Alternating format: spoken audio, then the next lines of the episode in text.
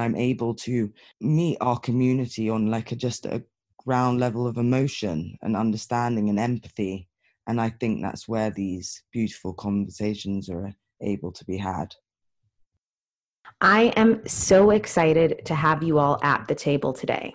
Today, I'm speaking to Adwoa Aboah, an activist, model, and the founder of Gurls Talk, a community led organization dedicated to promoting the mental health of young women. Adwoa is someone I consider a friend, uh, a leader, and someone who I think is unapologetically and and unreservedly herself and and really tells you her story in hopes that it will uh, really cause you to think about your own. Um, in our conversation today you'll hear us talk about everything from Adwoa's journey as a young black woman really you know understanding and and and operating within a very um, white dominant system uh, to becoming a model and how she feels the relationship in fashion and inclusivity is shaping out and who she thinks is is taking a leading stand. We also talk about gurls talk the community led organization she's created and what it's meant for her having gone through that journey herself as well as the importance of really knowing your own boundaries, knowing your limits in your mental health, and how we can all cultivate and create communities that support us. Thank you so much for joining us today. I am so excited for you to hear this conversation.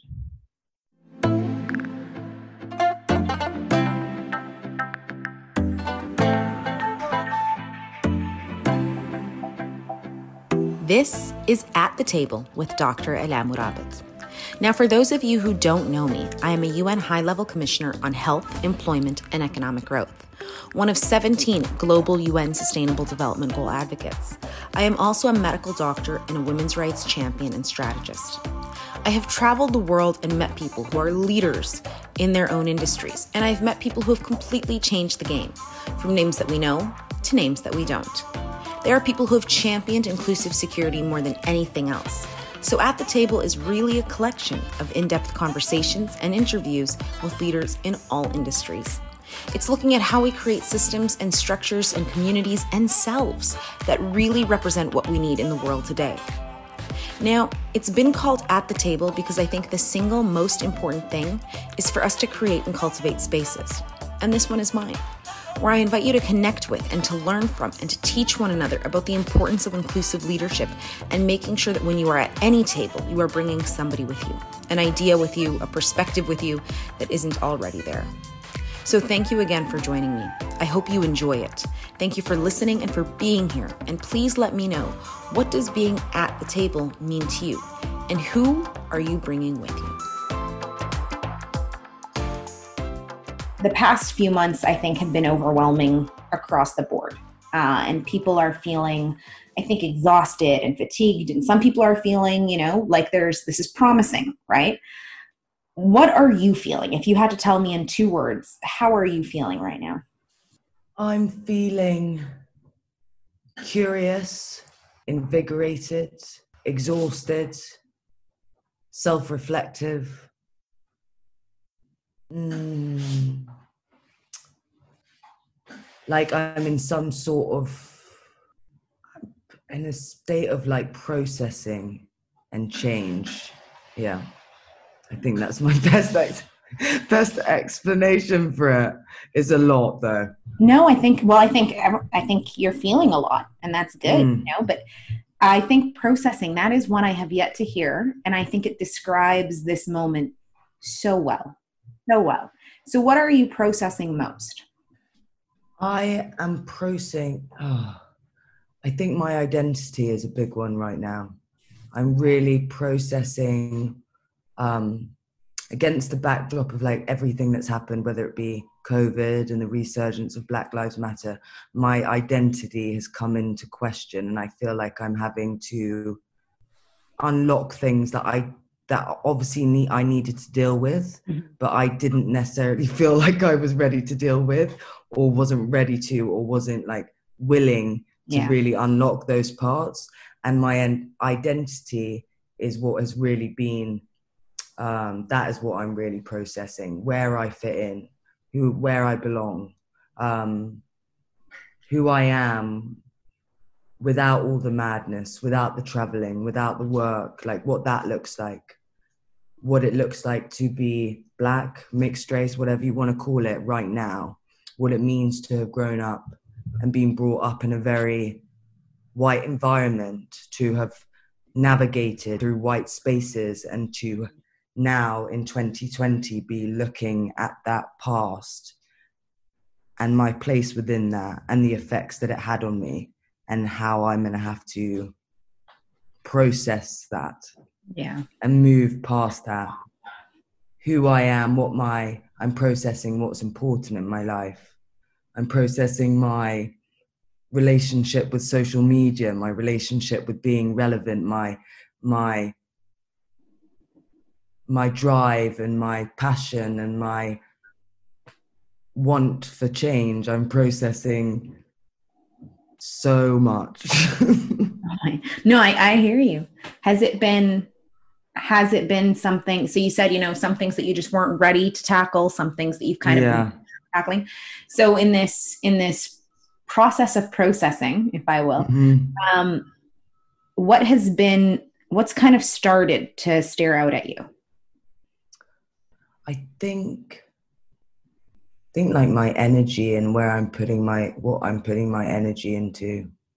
Mm-hmm. Um, you know, in terms of my own personal things, but also like career and uh, personal things like relationships and friendships, and that's been quite overwhelming. And also, I think just having to be quite gentle with myself at the moment because actually I found, you know, I, I'm coming from a place of privilege where I can say that I had a roof of my head and I wasn't, you know, necessarily worrying financially. But actually, this limbo period right now, I've mm-hmm. found far more difficult. Um, Why? I, I found it difficult because I think I'm all or nothing. I think I've had moments in my life where I've been very complacent, where my priorities were partying and and doing what other people were doing. And i and at age 21 22 i flipped that and i started taking my life quite seriously. And i de- dedicated a lot of my time to work and my career and gurls talk and going growing gurls talk. And suddenly for that to be flipped on its head although i'm very lucky to still have gurls talk there and i can do that from home and i have my team it's like I, I'm teetering on this edge of like, okay, I can get myself ready, amped up for one Zoom call this week, three Zoom calls this week, but I'm I'm missing that human interaction. I'm I'm missing those group discussions, and that's been quite difficult. I think, like loads of humans right now, I I am in com- complete fear of the unknown. And I mm. think this has all been such a learning lesson in the sense, you know, isolation was was very much for me associated with times of darkness and depression. Yeah. And so to be isolating and to have had isolated because we all had to, and to rethink what that actually means and to use it as a time to like be calm and quiet and read and learn. Um, that's been quite it's been amazing but it's just been a lot. I'm not used to sit i haven't sat i sit with myself because i have to but i haven't had a moment like this in a long time where i've had to sit with this much stuff. And also i'm such a different person than i was when i was 21 where i was made to sit with myself and like yeah. rethink how I was going to live my life. And now I'm 28 and I'm having this time and I'm having to rethink all these other things. I'm like, oh, this just make, it makes me feel so uncomfortable. was there a moment where you were like, "Hey, I need to talk to somebody," or or what was it? What was it like? Because so many young girls now might not even realize that they're that they're in that space that they're in that spiral where those little things become big things you know you had mentioned um, things that seem little now, like, you know, oh, you wanted to straighten your hair. Oh, did boys like you? Um, you know, existing as a mixed race black woman in a, in a very white community. Um, you mentioned those all kind of blossoming and really dominating your headspace. for for young girls who who don't necessarily see that happening but it is in their life what was it to you in your teenage years that told you okay wait this is this is not good i need some help it took me a long time to be honest. I didn't talk about it in my teenage years. And that was because it i didn't feel like i was going to be listened to to be quite honest. I didn't feel like they were I didn't I didn't see the point and that took me a long time you know. When I did seek help it took me a long time to trust that people were going to like take my experiences and validate them and it's still something that I, I you know that yeah. I have to kind of think about whenever I go into places of darkness or I find things too hard. It's like that reaching out. It's like, is are they going to pick up the phone or they are they going to listen? Like, can I handle the disappointment? It's a trigger. It's like being back at school. And you know, I I spoke to my parents about this a lot when I was when we were kind of sorting through the past and and moving forward. And I I I just didn't think I was bored of I I went through a period at the beginning where I was like, I got to leave this school. I've got to do something different. I'm really unhappy here, mm-hmm. and they, for their own re- reasons, they they didn't listen to that. So I took that as like, might as well just not talk about any of these things. Yeah, they won't listen no matter what. Exactly. And so, so how old were you when you did speak out to somebody? When I did speak out to somebody I was around 21, 22. Wow. 22. Mm, 22. And what was the impetus? Like, what made you think this person will listen? I was exhausted, Alaa. I was so tired. I was, I was completely on my knees, and it wasn't even. To be honest, it took me a long time after that to relearn this idea of being open and now i think i am quite an open book in the sense like it's a it's it's my own coping coping mechanism in mm-hmm. order to like live my life fully i never want to revert back to those like old habits mm-hmm. but i it, it it took me a long time to trust that it was it was fine. It was good that i was opening up that i was being vulnerable. It was actually something to be celebrated and that even amongst it took me a long time even amongst like-minded people to really trust that they were going to validate those experiences and and support me in that. Mm-hmm. and i think you know the reason i reached out for help although it kind of wasn't like a forceful thing but i don't know if i was really i didn't even have the energy to fight not getting help if you get what i mean i was just like whatever. If this you is surrender I, to help. I surrendered to help. Yeah, I think later on, I I began the proper journey. That was the that was the beginning part. But when I really realized my capability and that I really wanted to be on this planet and that I could definitely I'd seen glimmers of hope and light, that's when I started like, you know, reaching out and mm-hmm. really grounding myself and doing the proper work. Before it was just like, take me wherever you want. I'll do whatever you want. It's just I'll... a lifeboat. Yeah, exactly. Mm. So then you you founded Gurls Talk, um, and and from what I'm hearing, to to serve almost as kind of the community that you needed when you were a teenager. Yes. Um, and to really be a place where where girls could come and talk about the little things that become really big things that um, begin to take up your headspace. But a huge a huge part of what Girl Talk has done that is incredible. Um, is is made space for people to talk about things that don't have priority in our mm-hmm. in our world. You know, like yeah. no one no one is saying like okay how does it feel to to young women who are wrestling with these multiple identities or ethnicities or or races? How does it feel to navigate this world in that unique body that you you you exist in? And you've done that incredibly well. So what what has been kind of some of the lessons that you've learned from these conversations with these hundreds of thousands of young women? And and what are we all missing? God good question big question i have learned completely on the job. I mean, it doesn't feel like a job. I, I adore everything I get to do within the realms of activism and gurls talk. But I've definitely learned whilst doing it. And I think actually I'm very grateful for that beautiful combination of like gurls talk blossoming, self blossoming, trying to like elevate them both and and ride together on this journey. And actually it's made it i think that's why those subjects are it being you know are, are so easily discussed within the the realms of gurls talk because i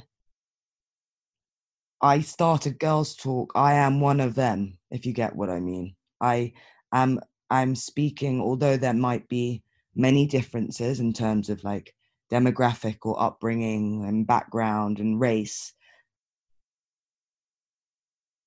I was given through my journey and when I started Gurls Talk, I entered it with a knowing that although there would be many differences, there would be many things I wouldn't understand. And there have, you know, I've been, whether it be speaking to refugees or single mothers or um, people you know struggling in poverty you know there are lots of things i do not understand but i was i i i feel like the way the the reason we are able to have the conversations we do in gurls talk is because i meet it on a complete emotional level. I am i just i i maybe people would argue against me but because i've been learning constantly listening being introduced to new people and new stories and new ways of living. I am unjudgmental. I could not, gurls talk is unjudgmental. The subjects that we talk about are, like you said, are not a priority um, within the realms of normal living. And so I had to put any judgment I had aside and to really give myself over. And I'm able to meet our community on like a just a ground level of emotion and understanding and empathy. And I think that's where these beautiful conversations are able to be had. So, Adwoa, one of the things that I think we hear often about, you know, um, models or athletes or, you know, is okay, that's your job. Focus on that. You don't need to speak up about current events. You don't need to be an activist. And I'm sure you've been told that right? Like mm-hmm. stay in your lane. And so what has been your response? You know you, you've been incredibly outspoken not only about mental health but you have been incredibly outspoken about racism and about um, the need for us to demand equality and justice. And have you ever been told like no you know what? You need to stay in your lane? And and if so what has been your response? It's been an energy i think. It's been a feeling like stay in your lane. Um and I think in moments of like when I'm feeling less confident, maybe I, in the past, maybe I have, maybe I've just like been like, okay, that's all I can do. I'll just stay in my lane. I'll be a model. I'll do what I've got to do. Don't need to have an opinion. I don't, you know, I don't know. But as soon as I started Gurls Talk, I, I just knew that there was a massive responsibility that came with starting something like that. Mm-hmm. And as soon as I I didn't intend on talking about my story, and it's something that I really love about Gurls Talk now is that it's very much led by the stories of the other people involved. It really has mm-hmm. nothing to do with my story anymore. And I love that it stands without me. I will always be there, but it's something that I really love about it. And many times I've been told I think, especially in, in regards to race and being involved massively in the fashion industry, I think I've just, it's been an energy. I've just felt like to say anything, what would that do to my career? What would that do to the relationships? So, you know, I wasn't easy getting here. Do I mm-hmm. want to sacrifice this by speaking my mind? Also, you know, in terms of stereotypes of being a black woman you know we've definitely over centuries shaped ourselves and and and molded into what is easier for people and mm-hmm. i think that is something that's definitely without even consciously consciously being aware of it has been something that is definitely something that i've reverted to over mm-hmm. and over again like do i really want to rock the boat what will this do? Am i angry? Am i will i be just be told again that i'm angry and being difficult? It's not that bad. Can i handle like we said before can i handle the disappointment of speaking my mind and not being listened to? And i mm-hmm. think that's something that's so great now. Again back to processing i really feel like i can i want to. It would be a shame not to. It would be no and i'm i am i think i am one of me- millions many millions um, who are really grateful because i do think that not only do you speak to unique audience but but you're in a unique space. I mean fashion has traditionally been very limiting um, and very exclusive. And to have your voice and to have it not empower those who already have power, but to have it kind of amplify the agency of young women mm. uh, who are often told that they don't have power is incredible. So I'm very, I'm, I'm grateful. I'm excited. I, you know, seeing your work makes me, I think, you know makes me hopeful that the next generation of young girls that is going to grapple everything from does that boy like me to you know mm-hmm. should i straighten my hair to am i beautiful to does my food smell funny um, you know has a place that they can go that is safe and and that creates space for them so i'm grateful that you do but what made you decide? You, you were just speaking about all of those things that could potentially happen. Could i could lose these relationships. I could jeopardize my career. Um, people will perceive me to be, you know, quote unquote, the angry black woman. So what made you decide like yeah no fuck it. I'm gonna i'm gonna talk. I'm gonna give my opinions and and i'm gonna create a platform that will amplify this. I think it's the same it's the same for both my it's it's the same for when I decided to speak about my own mental health journey, and also now and recent, and the continuation of that, and also now and recently, me talking more so about race and and the problems within the fashion industry. Although I like definitely will speak more about that um, to be mm-hmm. continued.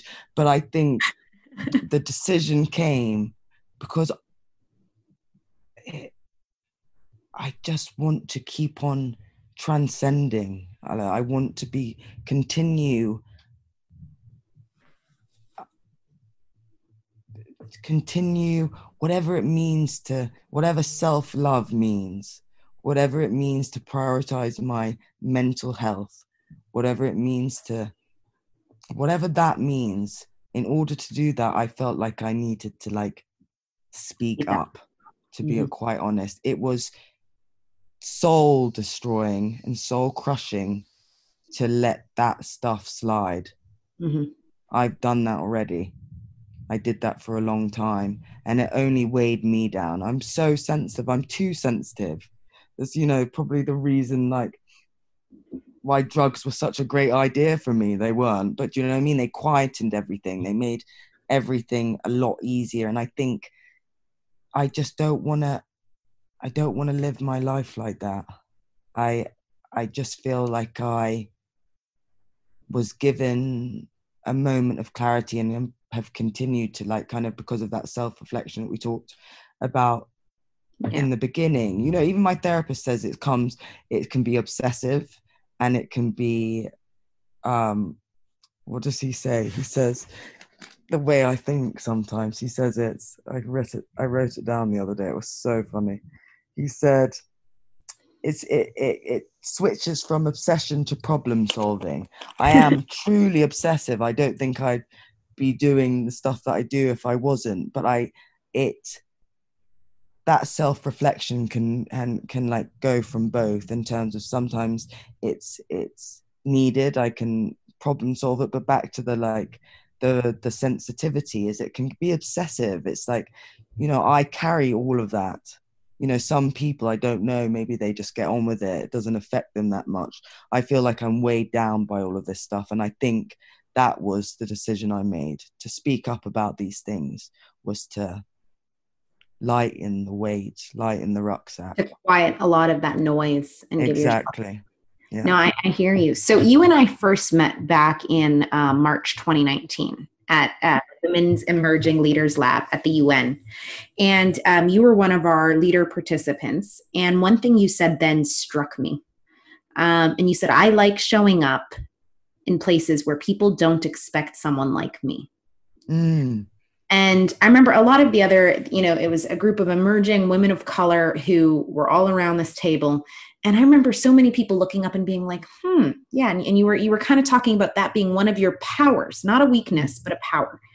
And and a, and a few of them in in the year and a half since have come up to me and been like, you know what? I started walking into rooms thinking, no, this is a superpower. It's not a weakness. Um, and I get different. I get to be able to talk about different experiences that no one else in that room knows about. I get to be able to create conversations they don't even know are happening outside of their bubble. And so you now mentioned fashion, and I have to I have to bring it there. You you've spoken pretty out you've been very outspoken, not pretty. You've been outspoken about fashion and and some of the great challenges particularly for women of color, but but for diversity as a whole within fashion and it's a space where you you're you know one of the world's top supermodels you're someone who graces a lot of these magazines you have conversations with a lot of these fashion houses what do you think fashion needs to do better but also what do you think we need to do better as consumers of a lot of this media? Oh yeah. I think firstly at, and this is by no means I don't want this to seem like negative, but at the moment, I am acknowledging the fact that there are players in this game that are definitely wanting to see change. Mm-hmm. They are on this journey and they want to do things differently. They want to do it because it means something to them um, it's authentic, it's coming from an authentic place, but I am acknowledging that there are others within all realms and all career types, but let's just talk about the fashion industry that are not interested. Mm-hmm. And part of that acknowledgement is letting go of that and not putting my energy and attention into that because to me that's just not relevant and it really doesn't matter yeah. i'm i'm not into tokenism or anything that's performative and i feel like we can all smell it from a mile away and we can all see that who's jumping on the bandwagon and who actually doesn't care and i'm not interested in that and i feel like over the years i've put too much energy into people who aren't doing it for the right reasons when there are many who are mm-hmm. and who are putting out good in the world. So that's the answer to the kind of did i answer the kind of the first bit you, no you did. I think i think talking about that you're putting your energy in those who are showing up and you're, yes, you're kind it, of wasting your time with the people who are who are doing it only for you know tokenistic reasons but you're really investing in the people who are showing up i think is ex- exactly and that's hard you know at the moment as well because i'm definitely more conscious of the way that i'm working whether it be you know what's been brought up a lot recently is is the percentage of people of color on set um, in not in in the magazine. Well that is a big issue as well. Not on the cover of the magazine but creating the magazines creating the brands all of that is is really up for discussion and it's it's so important that it is. And so that's got me thinking about the companies that i work with and how I can be uh, how I can amplify that mm-hmm. and set those bottom lines. It's difficult. Some people are unwilling, but I've got to figure out what my bottom lines are in regards to that. Mm-hmm. You know, it's important that I feel that there that I'm not the only one on set. It, I also know the importance of it. No one's I just feel like it's just not enough to just have a person of color on the the black person on the cover of a, a magazine. People want so much more than that. Exactly. And I also know that although I don't speak about it that often, the effects that the modeling has had on me and my and and and myself and my confidence and the way that I've looked at myself over Mm. the years because I really don't know what I was looking at that gave me this idea that this was a career that I was going to embark on because I really didn't see myself within any of it but for some reason I was like I'm going to do it Why did you? What was the reason? I fucking don't know I do not know I wanted independence you were like, that's it. I'm going to go and become a supermodel. That's fair. I fair. thought it was gonna be like I thought it was I don't know, I thought it was gonna be easier. I have no idea. I really wish I had an answer for that one. I have no idea, but I look at it back now and I'm like, you know, now did you just wake up one day and go like, that's it. I'm going to model. Like, what was the process in that decision? no, that I've been told over the years, oh, you should model or whatever. So, but I was, you know, like I said, what we talked about, I was like a very shy, insecure, confused young woman. So I was a bit like, really? I don't feel like that. So I wasn't really interested. And then this idea of independence kind of came about, and I was like, you know, I could just do what I want and make my own money. If only it was that simple. If only it was that simple. It's it's the craziest thing. I swear when we're like 15 and 16, the answer to everything is independence. It's like, hey, I'm going to get a job, I'm going to make my own money. And then when you're like 28 and 29 and th- you're like, wait a second. Now that I have my independence and I'm making my own money, holy shit, there's so much more I did not know I was going to have to do and think about and consider and figure out. So I do I do have to ask who are some of the people because you were mentioning some of those people who really are doing it for the right reasons. So who are some of the people that you can say, you know what, you know this person is doing it for the right reasons or or this company is doing it for the right reasons and genuinely feel like okay for those of us who are consumers of this media those are the those are the platforms that we should seek out I think we've got to give some of the companies a little bit more time because it's quite it's quite hard. You know, everyone shows up when it's about an Instagram when it's as easy as just posting something. Yeah We need to give it a little bit more time to she- see who's like still showing up. That's what I'm looking out for. But in you know, of course, Edward. I I I just I love working with Edward and for more than anything.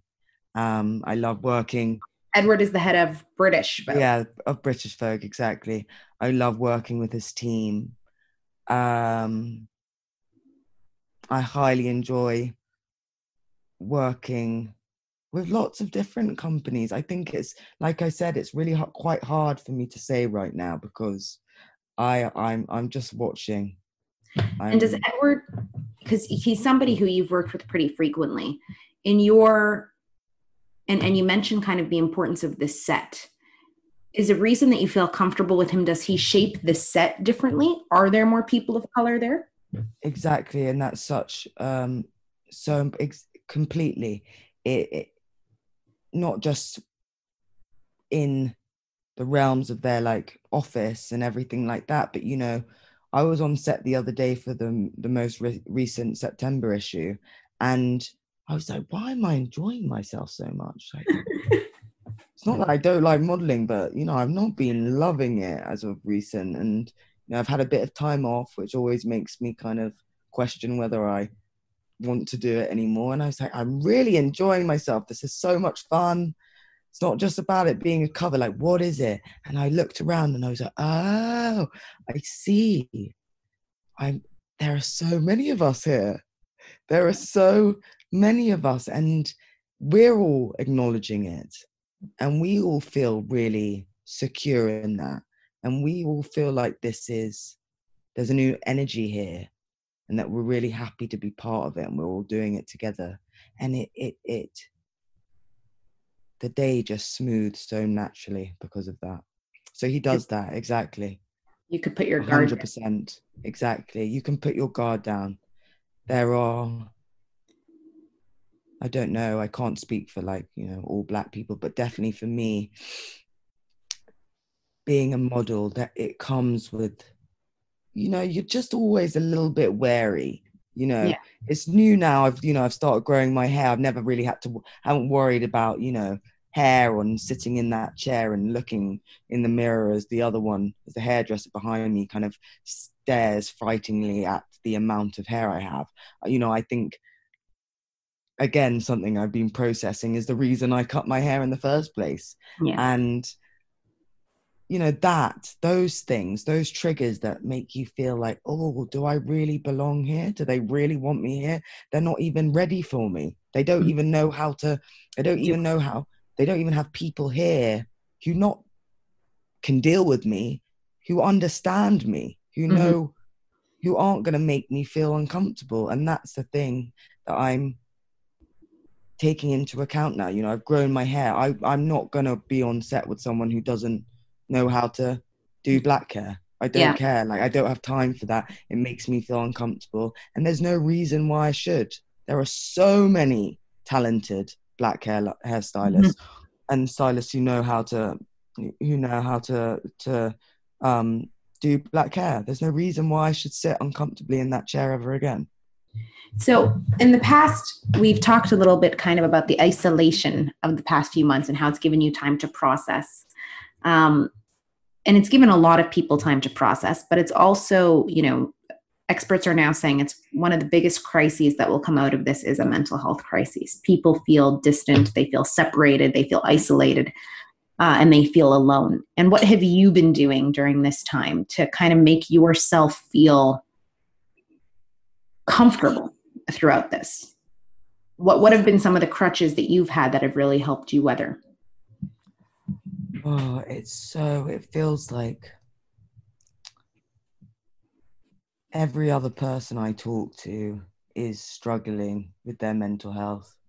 And it's terrifying and really makes me very sad. And i think what i've had to do during this time and i'm going to be really honest it here is i've had to go back on medication. You know i really i felt i battled with it. I tried to fight it because i'm a taurus and i'm mad stubborn and i was like i'm not going back on medication. It is a failure. And actually no it's not a failure. It's it's i have to because i Mhm. felt myself slowly but surely dipping. And when it gets too dark and when i dip too low i can't even get myself out of that Yeah. hole. And Yeah. also i'm 28 i've done this before. I know what the darkness looks like. Am i really? If i can help myself with all the knowledge that i have with all the stories that i've heard with the beautiful community that surrounds me. I'm lucky enough to surround me. I've got to help myself a bit like this is doesn't mean it's forever but that would be you know for anyone listening who's struggling out there it isn't a failure. Yeah. you know get out of your own way and put yourself first and it's not forever it's just for now and it's it's also goes back into like stigma around mental health. Like why am i kind of resorting back to uh, an energy that surrounds mental health? Why is it bad? Why do i think it's bad that i have to go back on mental health? This is stuff that i am advocating against that you know this is what i i'm talking about. And i'm like oh god. Anyway so that's something that i've done. Um i'm sticking massively with the radiators and and and people who lift me and who uh, I think it's really important right now with everything that's going on that I feel stand with me morally and share the same values. And so that Mhm. is something that I'm really honing in on to make sure that I feel protected during this time and my mental health is is like being looked after.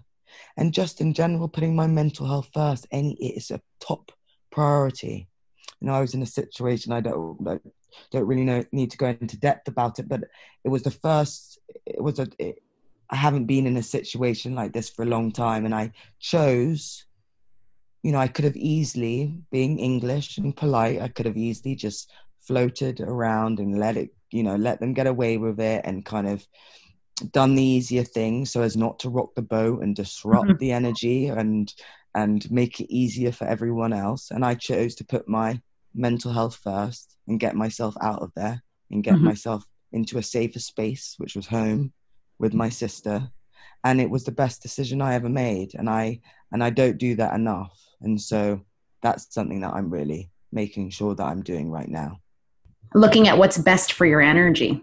Exactly I think. I think so many of us are worried about um especially now, especially this year. I have so many, I've had the same phone calls you have where almost every other friend is saying, listen, I'm really struggling. Um, and the solutions seem so not easy, but clear. Like, okay, get yourself out of that space or stop talking to that person. For some friends, it's turn off the news. Like, I understand you want to be well informed, but this is really breaking, it's breaking you. Turn off the news. And their response always like, no, no, no, I can handle it. I got this. I can handle it. Don't worry about it. I don't want to be difficult or, you know, no, I don't want to show up not understanding things. And and to me it's always been so it's like testing yourself. That's what exactly. I exactly. I was like, why do I keep on testing? Like, how much can you take? Like, exactly. just know what you can't take. but it's it's interesting. It is. It's exactly that's the perfect way to describe it. It's like testing yourself when when when you kind of like push yourself too far, you can't pull yourself back out. Mm-hmm. And that's what that's what always worries me is like how, you know, the biggest advice I give to people about mental health is always know what your own limit is. Because once you hit that, if you've gone past it, it'll be very difficult for you or anybody else to really pull you out of there. Um, and, and and so many of my friends, I think 2020 has has taught them and, and has taught even me our limits a bit better. It's taught us like, no, maybe now is not the time to test my own ability to deal with this. Maybe it's the time, you know, to pull in support, to get my doctor, to get medication, to get out of this space and away from these people. Adwoa, one of the questions um, that I ask every guest is what does being at the table mean to you?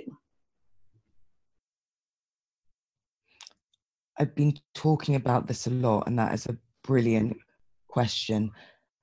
At the table it means to me if you invite me to be at your table, that means that you must listen to my opinion.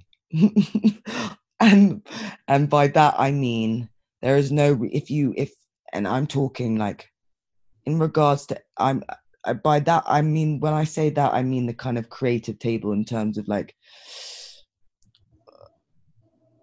work at the moment. It's like if you if you want my involvement if you if you want me to be involved in a bigger way mm-hmm. then i'm going to have an opinion. Like i said i'm all or nothing. So it's like i'm ready to be involved. I'm ready to be in fully. But don't invite me to to the table and expect me to be silent. So that's what i think i meant by that. So being at the table means to you that you show up and you are architecting and leading and you are an equal participant in every way. Exactly. And by showing by being at the table i don't even think it's about being invited but being at any table i am coming. I am i'm going to i hope always from now onwards you know not from now onwards but this is something that i'd i'd hope for that i i'm i will be coming with my full self and mm-hmm. and every all the parts that make me who I am. So that comes with like opinion and and speaking up for what I believe in and yeah and all the the different layers that make me who I am and I think that's part of it is that by inviting me by being at your table, anyone's table, expect that I will come with all of that. I mm-hmm. come with my responsibilities. I come with my pains and my worries and my all the things that I celebrate and I come with all of those parts, but like I'm gonna bring those all with me as well. do you uh, do you get what I mean? I don't know. It's quite hard to no, no, I get it. I get it. That the you you show up as your full self, and and you'll be. I'm gonna show up. Yeah. Yes, exactly. I'm just gonna expect that I will show up and be completely unapologetic. Exactly. Simple exactly. way of putting it. Yeah. And you, how do you invite other people to the table? Like, how do you bring other people to the table with you? I think I we we have to just keep on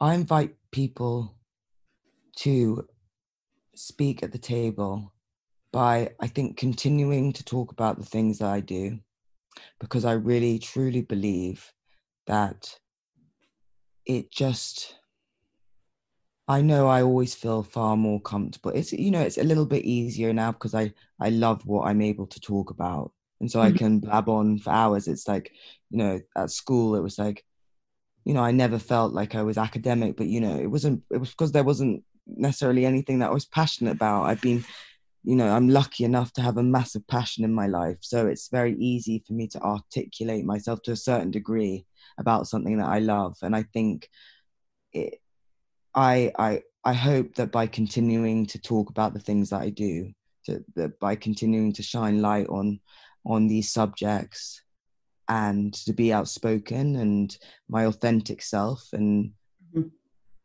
and unapologetic that it invites people to do the same to be at the table and also to know that they can also be themselves and and they don't need to mold into what society or their parents or their friends or whoever it is, wherever the pressure lies, they don't need to mold into any of that.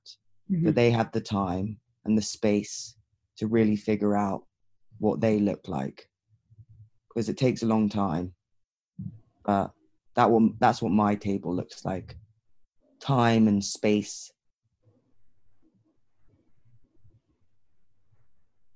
Genteel energy for those who want to to figure out whatever they need to figure out to talk about all the things that they want to talk about to process all the different things in their life my table is welcoming of all of that. And is definitely inclusive and intersectional. Your table sounds a little like gurls talk. Yeah your table you're, you're literally you're like yeah and it's intersectional and, and it's inclusive and it's where you can show up regardless of the pressure point in your life. And we create space and we're supportive. And i'm like no she's she's legit talking about gurls talk. You you you built that mental table. You you've built it into the world and, and hundreds of thousands of young girls get the you know get the i think safety and support and security through it. So that's incredible. That i don't think mm-hmm. most people build the table that they envision in that way.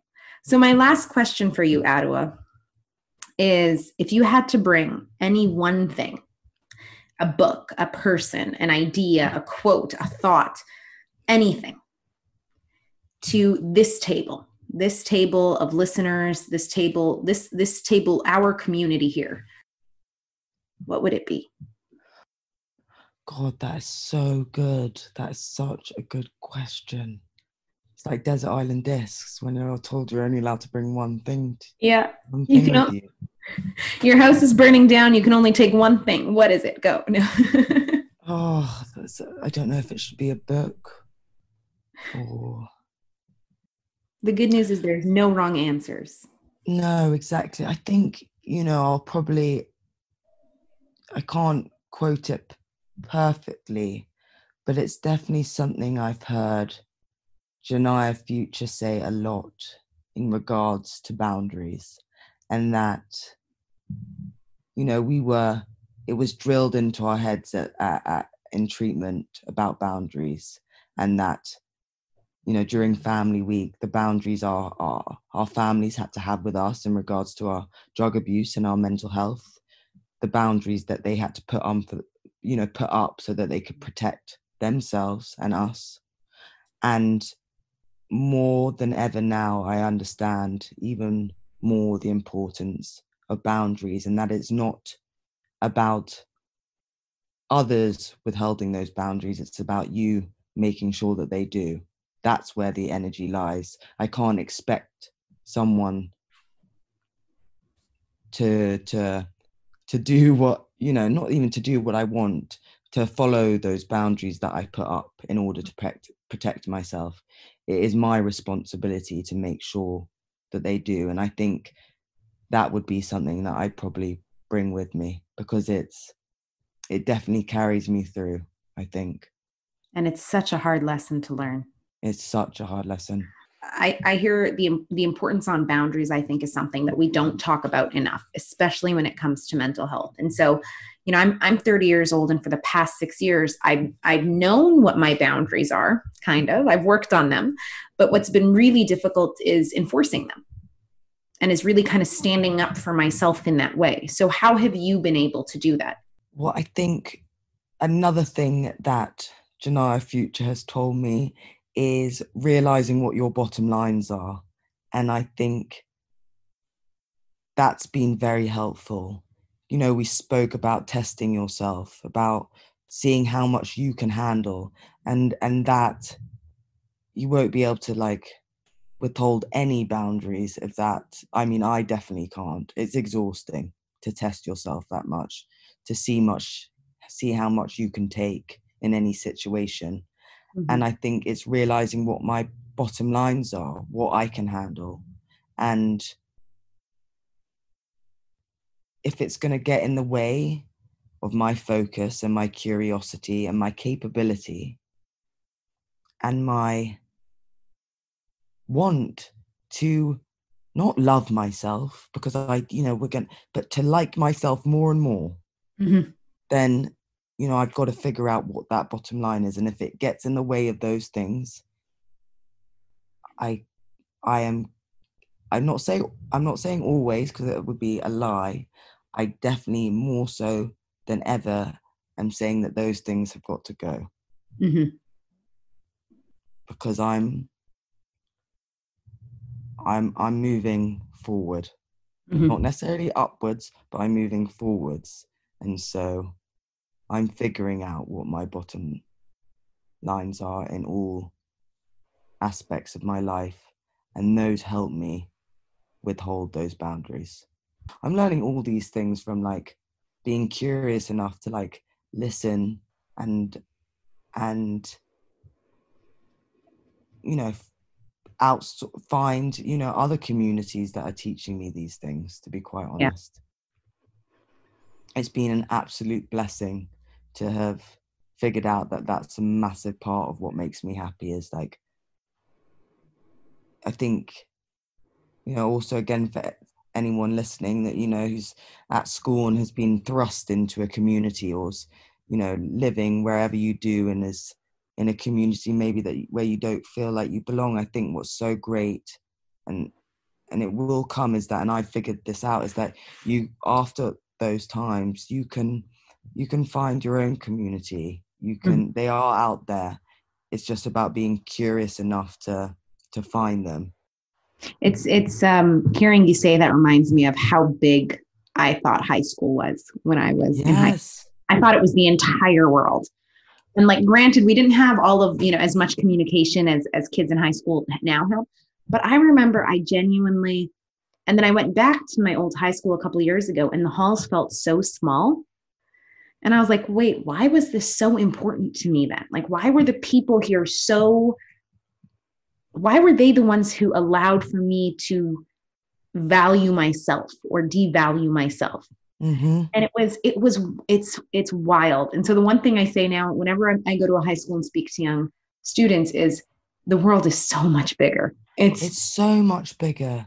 And the things that tie you to people and the thing that you might value at the that time one that might give you value i mean it those all completely go out the window they do it's wild it's amazing it's wild and it's actually the best I think you and I both think it was the best because high school was not a positive time for us. No, no, exactly. I know. I mean, I mean, anyone who's listening who's like really popular at school, like, like cool, these girls are they're like losers. high school was amazing. I mean, no way. I was. It all got better after. Everything got better after for me too. But I've I've had this conversation with popular kids who are like, "Yeah, no, that's not the case for us." Yeah. I was like, okay. well, I am so grateful you took the time today to speak with me and to open up. And honestly, I'm I have zero surprise. I'll be honest.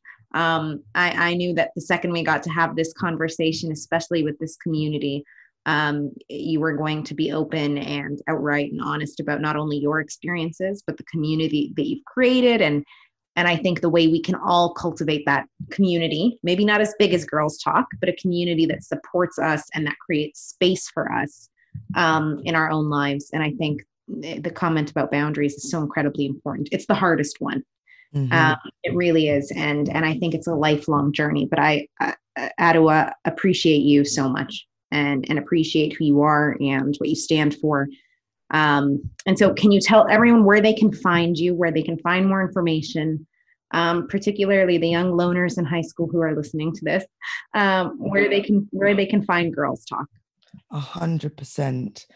Um, you can find Gurls Talk on Instagram, Gurls Talk with a U, remember, and you can also find us on the interweb, www.gurlstalk.com. I'm taking a little bit of a hiatus from Instagram myself, but I will be back when I have processed my relationship with social media, and I will be back better than ever. Of course. More authentic than ever. And so you can find me there at ADWOA ABOAH. Um, yes, and thank you so much for listening, and thank you so much for having me. It's conversations like this. I think it's always so interesting because, you know, we're taught, you know, I know stats and figures, and I speak to people who have been, you know, educated um, past school and these subjects, and I haven't. That hasn't been my journey, but it's so nice that actually I I don't. I I I'm obviously I've had to talk teach myself a lot more, but actually I can speak. Eh, I I I choose to speak honestly instead of throwing stats at you because actually for me it feels more relevant and it feels uh, uh, more important. I, I feel like I can get more done. It's going to resonate with people a lot more. And it's I'm being true to myself and the way that I I speak about these things. No, it's so true. I think you know I'm, as you know, um, a, a data nerd, and I love mm. evidence arguably more than anyone. But um, if during our our emerging leaders lab, um, the focus that we had on storytelling and on really being able to delve into your narrative and share your narrative um, was so important because I think a lot of people like data, but they don't remember data in the same way they do a story that you share, and in the same way that they remember human vulnerability and human emotion. Um, and so I, I think there can there is nothing more compelling than somebody being honest and open and authentic about their own journey that can really help you feel not even comfortable, but capable, mm-hmm. capable in in processing your journey as well. Yeah. And that's my hope that that you know anyone listening today um, is hearing this and thinks to themselves, okay, wait, you know, what am I processing? What are my boundaries? What, what is my community? Right? Because mm-hmm. we only get answers if if we're willing to ask ourselves the questions. Exactly. Um, and, and I hope that's what we've been able to do today. Thank you so much for having me on your wonderful Thank podcast. You. Thank you for giving me the space um, to process a little bit more, to get it all out on the table, really. Excuse two really dad like puns, but um, exactly. It's been, yeah, it's so nice it's i love these these conversations and again to anyone's listening you know I'm sending all my my love to all of you during this time. So thank you. Thank you Adwoa. have an awesome day. Amplify our important message by leaving a review or subscribing. Collaborate with us to encourage more people to shout for change. And be on the lookout. We have more episodes coming soon and i can't wait to share them with you.